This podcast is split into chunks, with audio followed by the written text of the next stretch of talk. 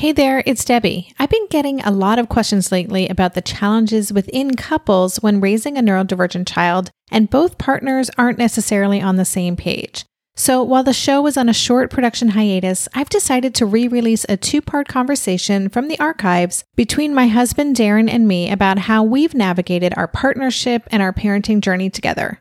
I released part one yesterday, and today you can listen to part two.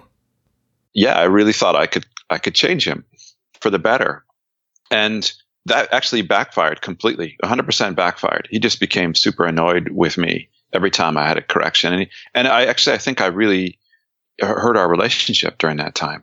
I think I really did. I um because he didn't really want to hang around with somebody. I mean, who would want to hang around with somebody who's always correcting them? Welcome to the Tilt Parenting Podcast, a podcast featuring interviews and conversations aimed at inspiring, informing, and supporting parents raising differently wired kids. I'm your host, Debbie Reber, and this week I'm bringing my husband Derin back to the show for the second time. I get a lot of questions from parents about how to get a partner more involved or engaged in what's happening with their differently wired kids. Many of these emails I get talk about partners who are kind of checked out or don't know how to relate to their kids or are reluctant to tap into resources the other parent has found so helpful, or they simply might not acknowledge that there is any sort of neurodifference that needs to be addressed.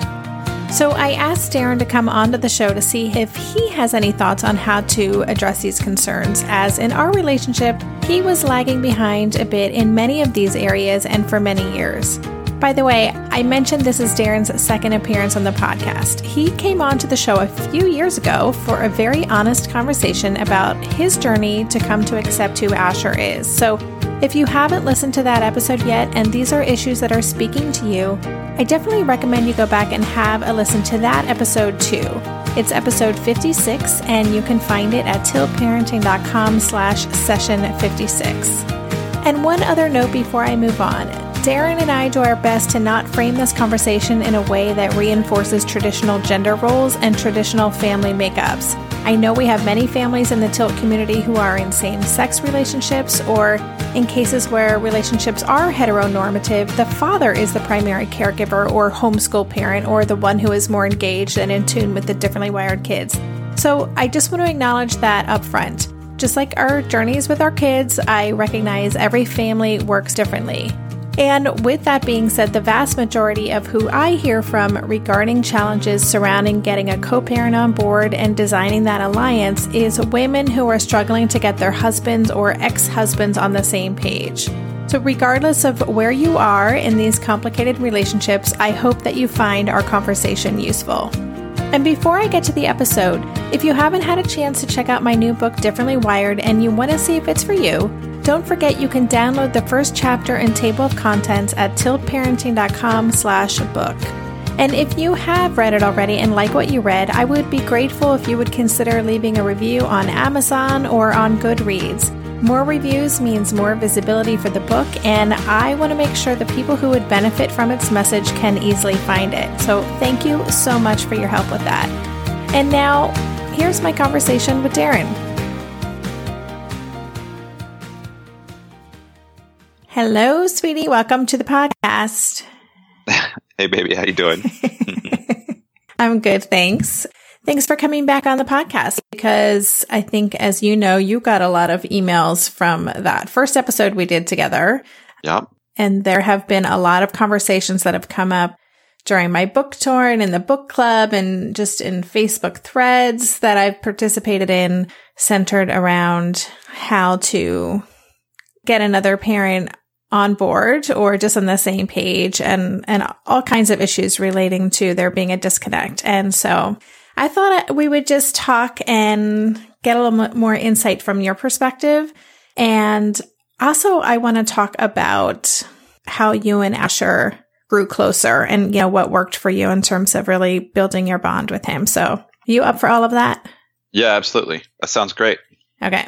So, I thought as a way to start, maybe you could just summarize a little bit about where you were with Asher say, you know, maybe five years ago, around the time that we moved here, where you were in your relationship with Asher compared to where you are today. Gosh, you know, it's uh, when you put it like that, it's uh, it's amazing to think about because uh, we've come such a long way in just in five years. Um, it's not like things were terrible five years ago, but um, we're we're so much closer now than we were then. But back then, um, I guess that's the time when we we moved here, right? Five years ago. Yeah. Back then, I think Asher was was was an upset guy. He he didn't want to be in Amsterdam. He was pulled away from his home in Seattle, so he was not a happy person. Most of my time was spent trying to please him with you know fleeting things like chocolate croissants or uh, games or something along that we could do quickly.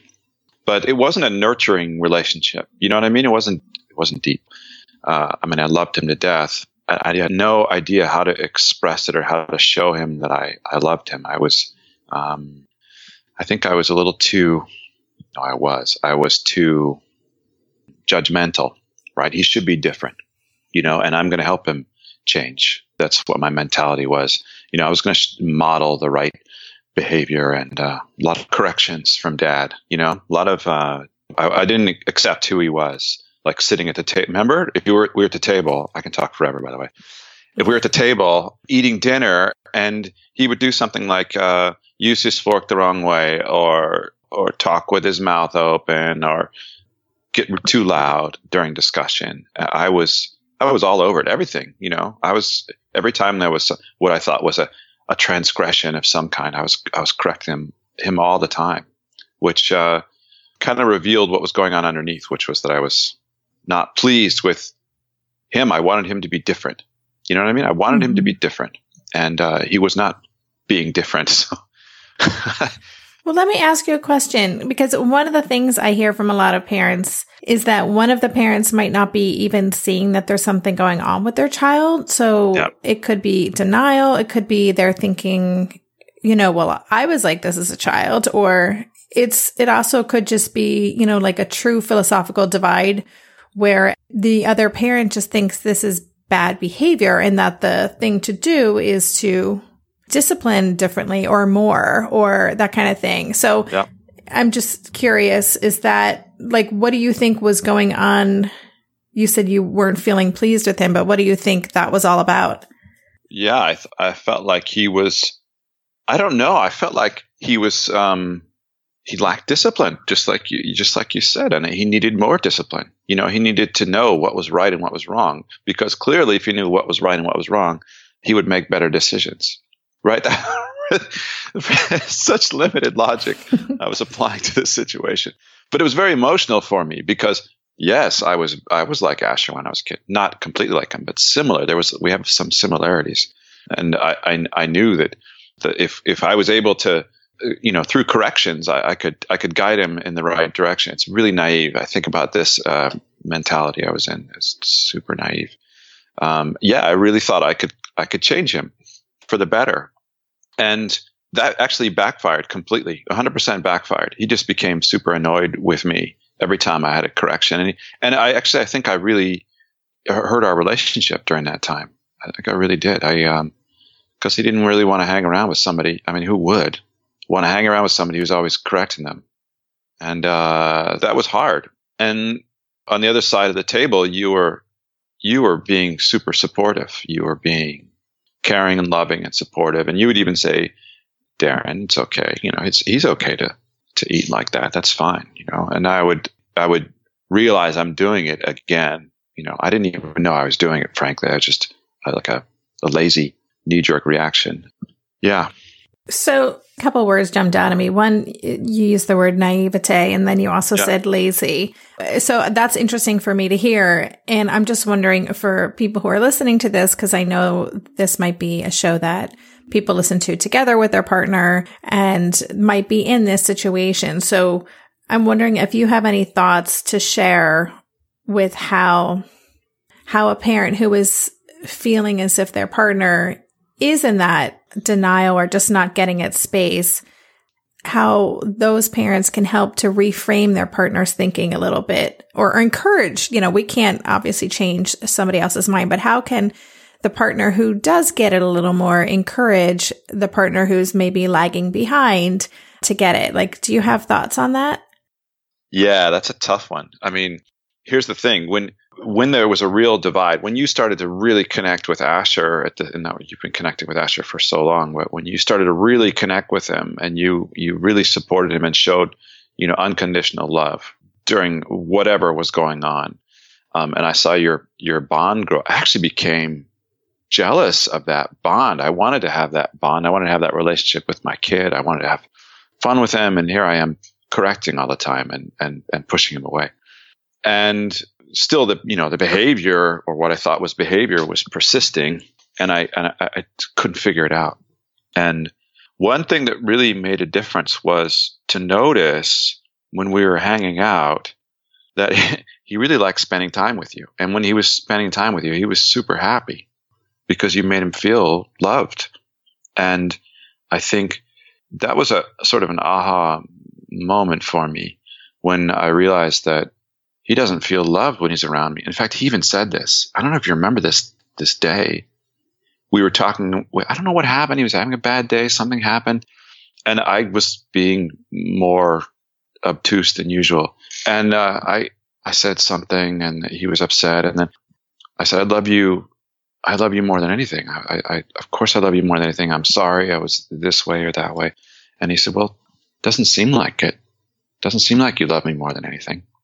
that would really uh, kind of put it in perspective for me. That that's the that's the perception he was getting from me. That I was, I didn't like him for some reason. That that's what the message was that I was was coming across, and maybe there was a little bit of that in there, you know, but it wasn't true. It, it was I was thought this is the best way I know how to parent, you know, and a, uh, that was a mistake but and then seeing you, like I said, seeing you with him and seeing that relationship and how happy he was, I wanted that. And I realized that if I wanted to have that relationship, I was going to have to change. And you, you said this to me already. I think that conversation about we had that made a big difference. The conversation about how to support him. What does unconditional love mean? That our job as parents, our number one job is to love our child and support him. It's not to show him all of the tricks that we've learned from in our past coming from a, a child to an adult, but to love him and support him and help him on his way. And um, that uh, resonated with me in a very fundamental way because I, I, I kept trying to impart my wisdom to him, you know, mm-hmm. and that, he wasn't really interested. Um, he wasn't interested. And it was when I switched from being imparting wisdom to just being supportive and loving and unconditional love. That's when the relationship opened up and he started to accept me and uh, we got closer because of that. So we had a conversation. You demonstrated to me what was going on. Like we actually had a, a meeting where we talked with Asher one time and you you said, I'll show you how I'm supporting him in this, in this moment. And then we, we circled back and talked about it. So it was like three step process mm. that, um, made a difference for me. And then I just kept doing it. And the more I did it, the more it worked. And then, yeah, that was it. We'll be right back after this quick break. This year, I've been working on becoming more attuned to my body, and so I'm starting to really recognize how periodic spikes in anxiety or disruptions to my routines can seriously throw my whole system off. And as I've been traveling a ton this past month, which is both disruptive and somewhat stressful, I'm especially glad that I have the extra support of Synbiotic Plus, a three in one supplement from Ritual with clinically studied prebiotics, probiotics, and a postbiotic to support a balanced gut microbiome. Synbiotic Plus provides fuel to the cells that make up the gut lining to support a healthy gut barrier. And it comes in this very cool minty delayed release capsule, which was specifically designed to help survive the harsh conditions of the upper GI tract for delivery to the colon. The bonus is that the capsules don't need to be refrigerated, so I can easily bring them with me in my carry on. On a personal level, I love that Ritual is committed to sustainability. They're a female founded B Corp, meaning they are holding themselves accountable long term to not only think about their company's financial health, but also the health of people and our planet. There's no more shame in your gut game. Synbiotic Plus and Ritual are here to celebrate, not hide your insides. Get 25% off your first month for limited time at ritual.com slash tilt. Start Ritual or add Synbiotic Plus to your subscription today. That's ritual.com slash tilt for 25% off. Hey there, it's Debbie. I love making this show and sharing conversations about how to support our awesome neurodivergent kids. I've seen how even one little insight from an interview can spark a big shift in daily life. But I know that raising complex kids can be messy and lonely. And just when we think we figured it out, something comes up that boots us right back to feeling overwhelmed and stuck. That's why I've poured everything into creating a way for parents like us navigating complex parenting journeys to join together and chart a path that feels positive, hopeful, and doable. It's the brand new Differently Wired Club experience. In the club, you'll get personal support from me and other seasoned parent coaches, six live calls every month where you can connect and get your personal questions answered, the opportunity to learn directly from authors and experts like I have on this show, monthly themes for getting specific and tactical, an exclusive private podcast feed, and the best, most generous community of parents. Seriously, these folks show up for themselves and each other, and that right there is really everything because it's a daily reminder that we're not alone. Our kids aren't broken, and we have totally got this. The recently rebooted Differently Wired Club is on a brand new platform with its very own iOS and Android app. It is such a great space. However, you learn, whatever your style, no matter the ages, genders, and neurodivergent profile of your children, the Differently Wired Club can help you cultivate the positive shifts you're hoping for.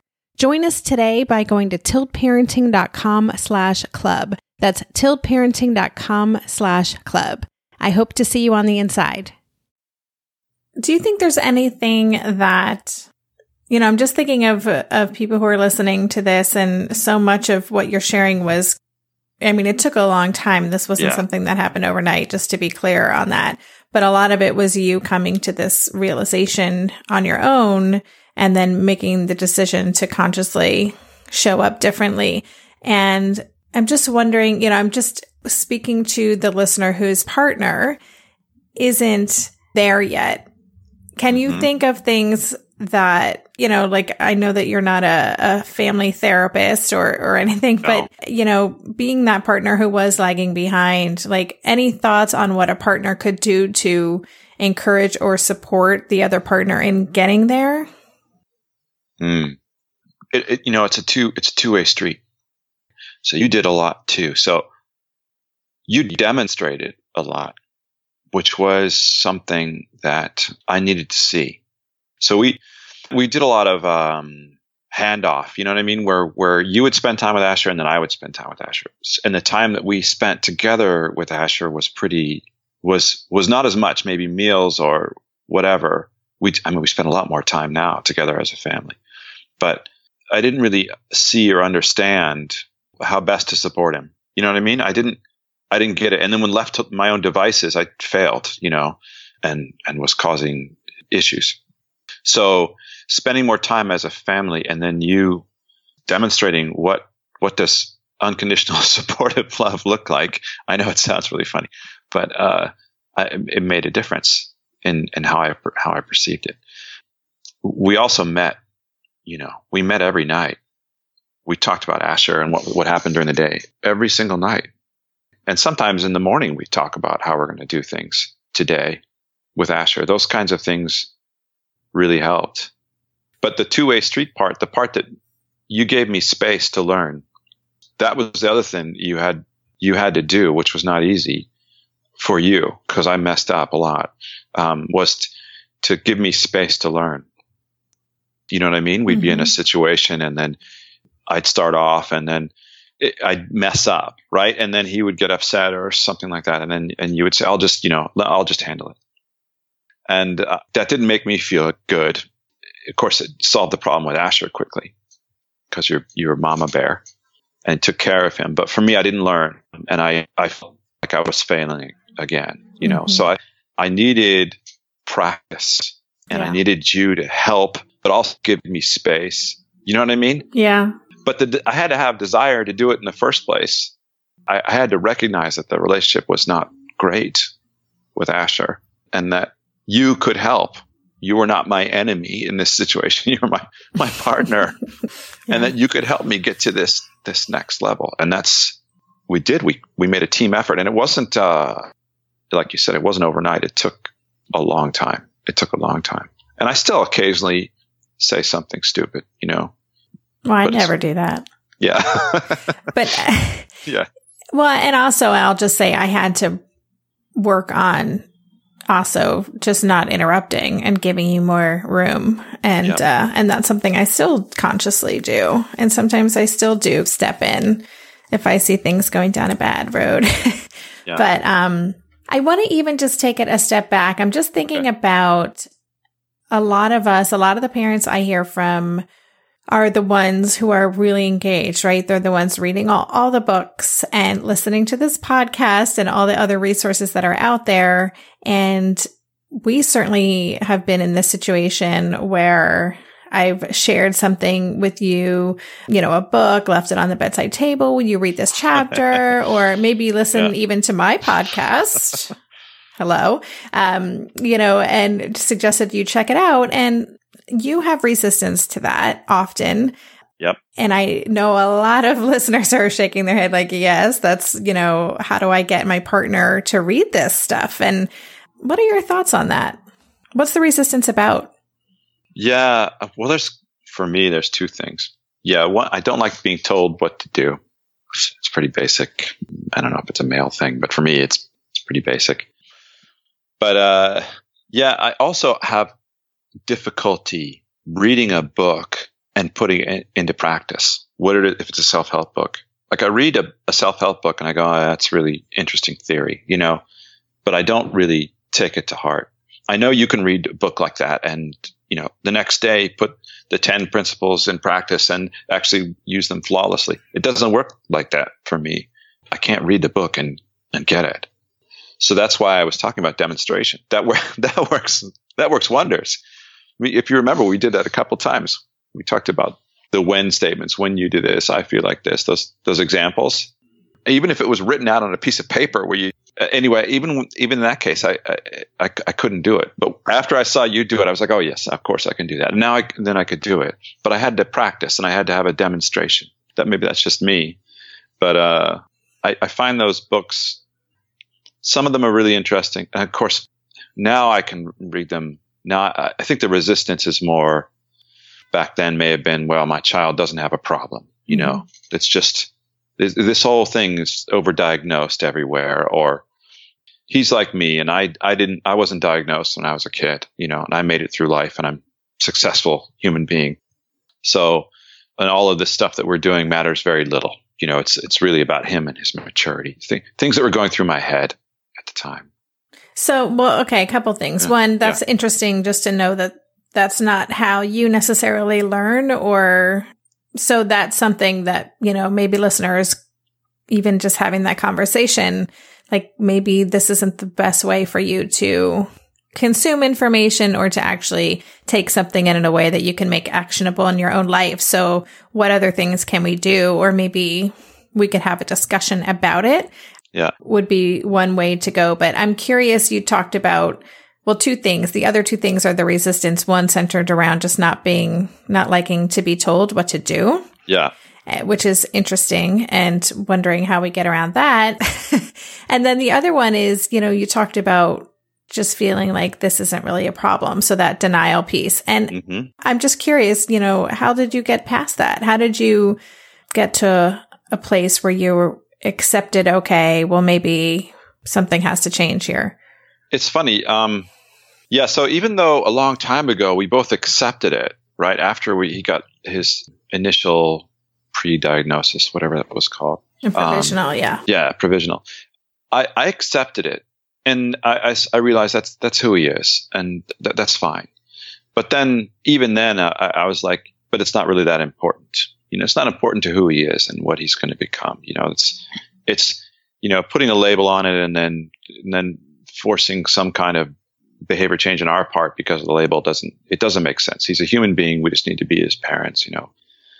So I think that it wasn't until, I mean, that all made sense to me in a sort of abstract way. It wasn't until that moment when I realized that our relationship, my relationship with Asher was suffering. And it wasn't a good relationship. And I had to actually take stock and think about it. Go, wait a minute. There were times when he didn't want to spend time with me or he didn't want to do things with me.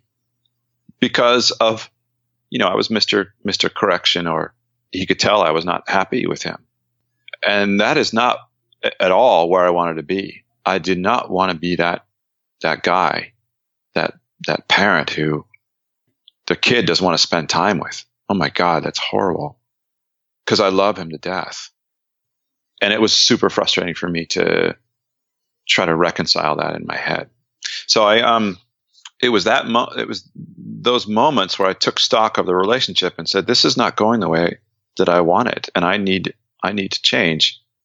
But that was after, you know, we talked, but seeing that, seeing that happen. And this is really about four years ago, mm-hmm. you know, so we, we've been in Amsterdam for a year and he's happy. He's happy, but he's not happy hanging around with me. That was the, that was the moment um, that I realized I'm not doing a great job here. I need to, I need to change. I need to do something different. I want to talk about then what you did to to do something different and how you guys connected. But before I do, just one last question yeah. on this topic. And you know, what did you need from me? Like again, just speaking from your perspective that you were had this resistance and you wanted to have a better relationship and you saw what was going with me. I mean, you talked about me modeling and demonstrating, but as a man as I don't want to make this a heteronormative, you know, yeah. podcast, but just, you know, as the partner who is lagging behind a bit, what, what yeah. did you need from me? Like, what do you think other people who are in the position that you were in years ago are in that space now? What do they need from their partner?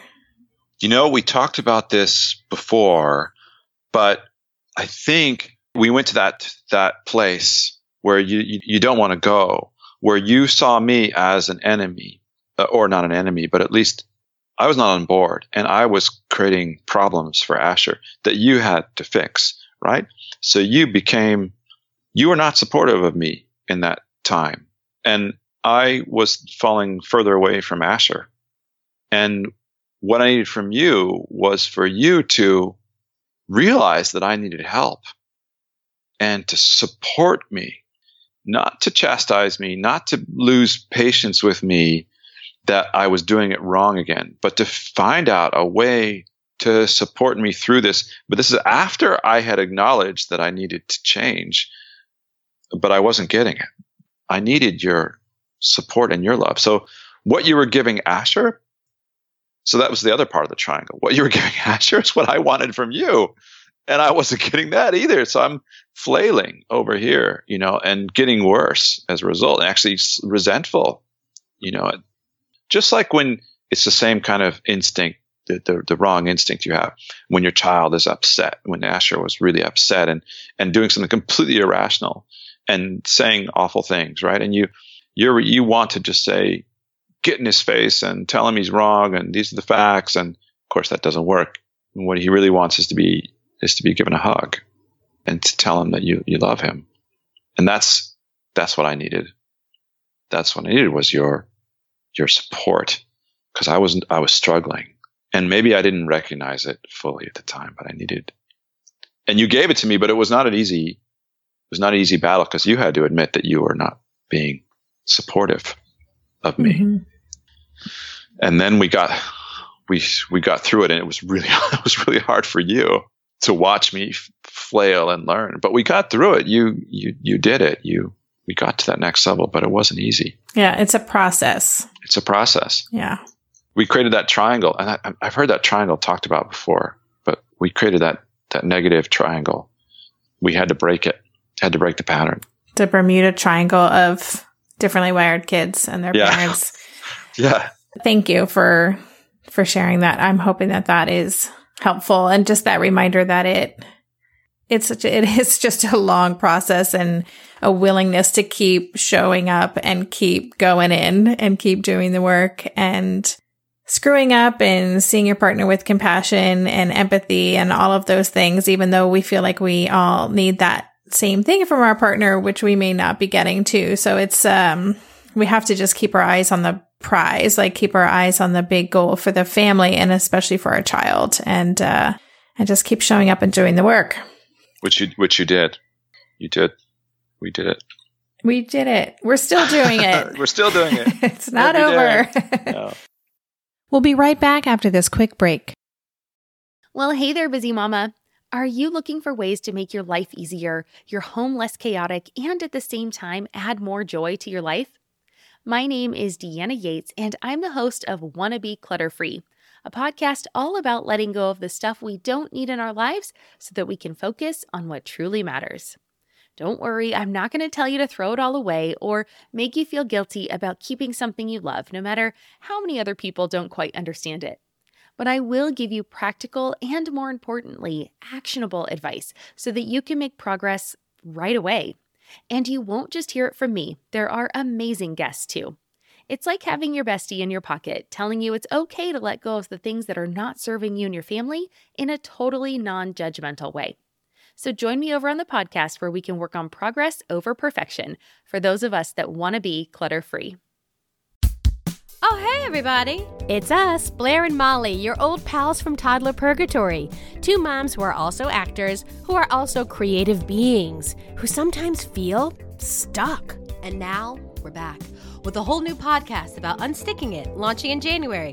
What happens when life gets in the way of our creativity instead of nourishing it? We talk to all sorts of guests about how to break through the mucky, gluey, sticky wall that can get between you and your creativity. We hear about their journeys, their successes, their challenges, and even their bougie coffee shop orders. Mm. So, join us, won't you, as we deep dive into how to unstick ourselves from the life gunk that can get in the way of our creative freedom. Get out of there, life gunk. Let us help you get back to your best creative self. Look for Unsticking It with Blair and Molly. Wherever you listen to podcasts, starting in January. Unsticking It with Blair and Molly. Because sometimes life sucks. So, I want to talk about the two of you um, you know, one of the things I hear from a lot of parents is one of the partners not knowing how to or even being willing to kind of join into their child's world. So, you know, maybe their child has some interests that actually don't interest the parent at all, or oh, yeah. um, maybe the parent doesn't really approve of them, or, you know, I don't know. How, how did you bridge that gap? Because you guys are thick as thieves now. And can you just tell us a little bit about that? Well, that was interesting. So um, I have to go. We have to go way back for that one. But uh, when he was younger, he, he had trouble sleeping at night. A lot of trouble sleeping at night, and we used to do this game where we'd, you know, before before bedtime, we would pretend to be video game developers. And uh, I don't know if I remember this game. Oh, we we what was a uh, well, it was. Um, I used my skills as a as a project manager and uh, business analyst to gather requirements for the next big video game, and uh, he would come to my office and we would just because uh, he loved video games. That's a thing. He loved video games, and so did I. And so we we had this mutual um, interest that we found, and we would make believe. And so he would write the game. He would be the creative director, and I would ask him questions, and he would describe the world and I don't think I've shown these to you. I have hundreds of these Word documents full of video game I did not know ideas. This. I have his drawings. I have uh, I have everything in it. But that you know that was the thing. We ha- we found something together that we both liked, and I didn't want to do it honestly when it when he was younger. It, it sounds great now, but when he would come to my office, he couldn't sleep, and he he needed some some way to distract him and I had work to do or or I was playing a video game and I'm, my friends were waiting for me or something else was happening that evening. That I remember. And, yes. and yeah. And then I, I, I, was like, you know, I didn't have patience. I didn't have patience for him. I'm like, he should be asleep. It's, it's bedtime. And, um, I had to let that go and say, okay, this is time for, for me and my son to spend together and we tried to find things to do. We played games. We played silly, silly games he had in his room, Legos, things like that. But it didn't have the same. It, it didn't quite capture it, right? Uh, he could tell I was impatient. So we found commonality around, yeah, making video games on paper, and that um that turned into something later. And as as he got older, now we do it all the time. We we have that common interest. We talk about video games and of course, you know, we make them down for real. But that was our that was our bonding moment was over over games, and I, I had to I had to give up my plans. I had plans, you know. I had to give up those plans and say, "This is a moment to spend with my son," and then and then embrace it, not just like say write things down and you know sort of half half play with him i had to get in there and and be there with him in the moment when he was creating things and we would create together you know what i'm hearing is that part of it was you just taking him seriously and respecting the value that he brings to these conversations and then also at the same time letting go of your expectations and being willing to engage in those activities with him just for the sake of spending time with him rather than with this outcome that you had in mind, right? Yeah, absolutely. And that was the other thing that he was so excited about. So this is kind of remarkable about Asher is that his ideas were really good. They are really good. They're really, really good. They're good game ideas. They're game ideas that should be out there. They're that good. He was so passionate about it, excited about it. And I would help work on them. And I'd realize, I realized one day that this is a kid who's who's not constricted by the the rules. He's he's exploring different ideas, and without rules, it really opens up a world of imagination. You know, so he he would create these fantastic uh, ideas, and the more I would think about, it, I go, oh my gosh, this is really good. Somebody should really make this game, and that was the that was what got me excited was to see his creativity and to see see him flourish in this uh, in this make believe world. Well, you guys guys are in a unique position, I think, from what a lot of our listeners will be in. I mean, you are a gamer, you are a yeah. coder, and no surprise that that's a deep area of interest for Asher. So it's kind of a natural thing for you guys to bond over. Mm-hmm. And it has been, I think, a gift that that's something you share. And Lord knows that it's not something that I am interested in, although you've tried over the t- past 20 years to get me to become a gamer. That is uh, not happening. But um, what about what about if it's something that you're not particularly interested in? Yeah. Okay, so he's got tons of uh, subjects that he he loves, and you have to dive in. That's the thing. He's he he has things that he's fascinated with. Like right now, he's really into, as you know, fonts, creating typefaces, um, calligraphy, uh, and you you know, it's the same thing. I wish I could do it. I see his work and I say, I wish I could do that. He's, he's amazing. And I, I see him create things and I see the way he focuses and his passion and he's really his focus on detail. I, I have so much respect for that. I've worked with a lot of artists in my life career and I respect anybody who has that capability.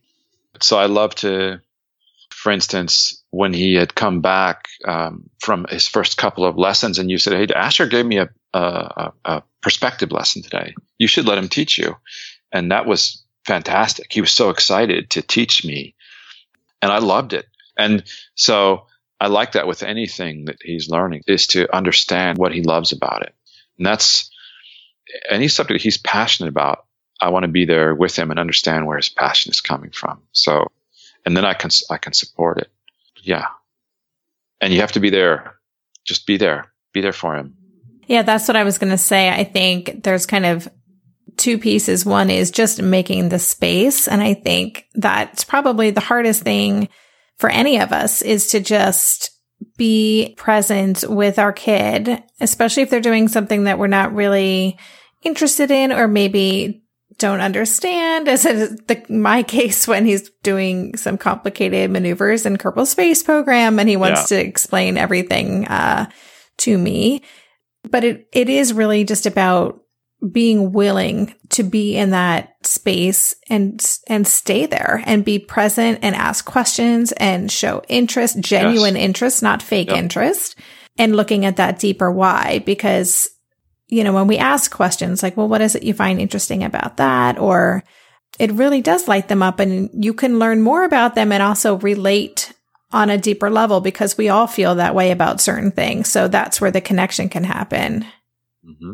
The other thing is I love that you mentioned about just asking them to teach. And that's something that really works well for us. And if, if listeners aren't doing that, that is a really great skill for kids to develop and also makes them feel so respected if if you ask them to give you a lesson. I do this with Asher and his calligraphy now. It gives him a chance to be in his area of competency, to learn communication skills, to feel heard and respected and confident and all of those things. And we learned more just kind of about how he operates. So I think that's a great suggestion too.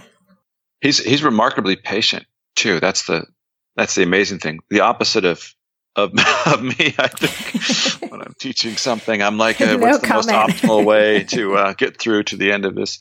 No, he's um he's very patient. So I will say that I think Skyping with my mom has helped him develop some patience.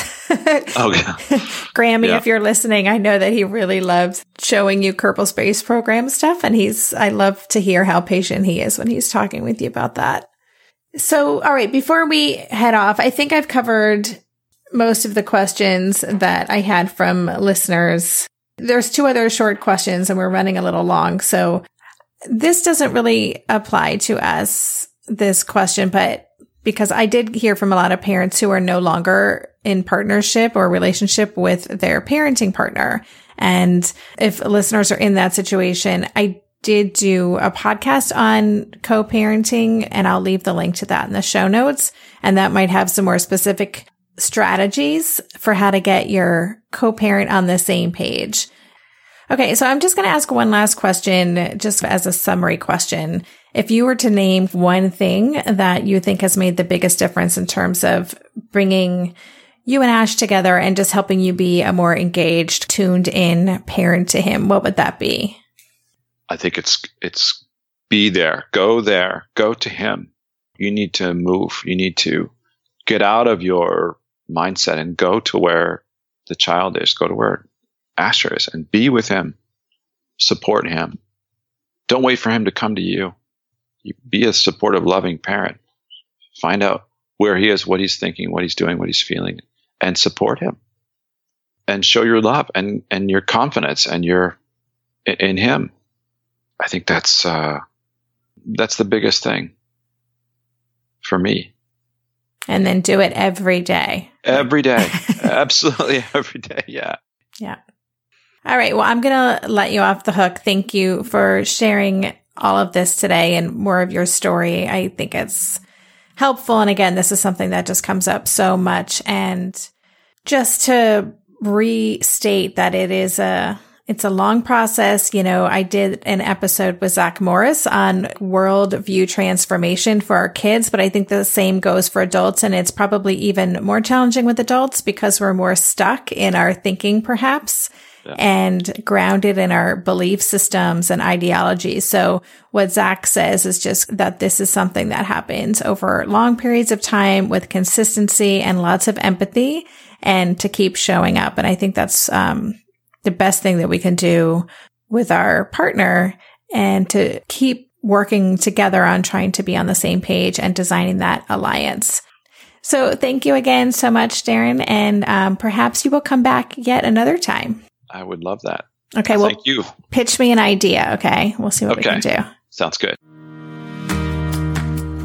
You've been listening to the Tilt Parenting Podcast. For the show notes for this episode, visit tiltparenting.com slash session 122. If you get value out of this podcast, please consider supporting it by making a small monthly contribution to help me cover the cost of production. There's an easier way to do this too, through an online platform called Patreon. Your contributions and that of other supporters are helping me pay my editor, Donna, who takes my recorded conversations and intros and outros, cleans them up, edits them, tags them for iTunes, and uploads them onto SoundCloud. This saves me literally hours of time each week, and it allows me to focus on all the other pieces of keeping Tilt going and supporting this community. To sign up, just go to patreon.com slash tiltparenting, and Patreon is spelled P-A-T-R-E-O-N. You can also find a link on the Tilt Parenting website on any of the show notes pages. And of course, I couldn't end a podcast without my weekly reminder to leave a rating and or a review for the show on iTunes. There are a lot of parenting podcasts out there, new ones popping up every day. And those ratings and reviews help keep our podcast highly visible, which in turn makes it easier for me to reach out to those big guests and invite them onto the show. So thank you so much for your help with that. And of course, thanks again for listening. For more information on Tilt Parenting, visit www.tiltparenting.com.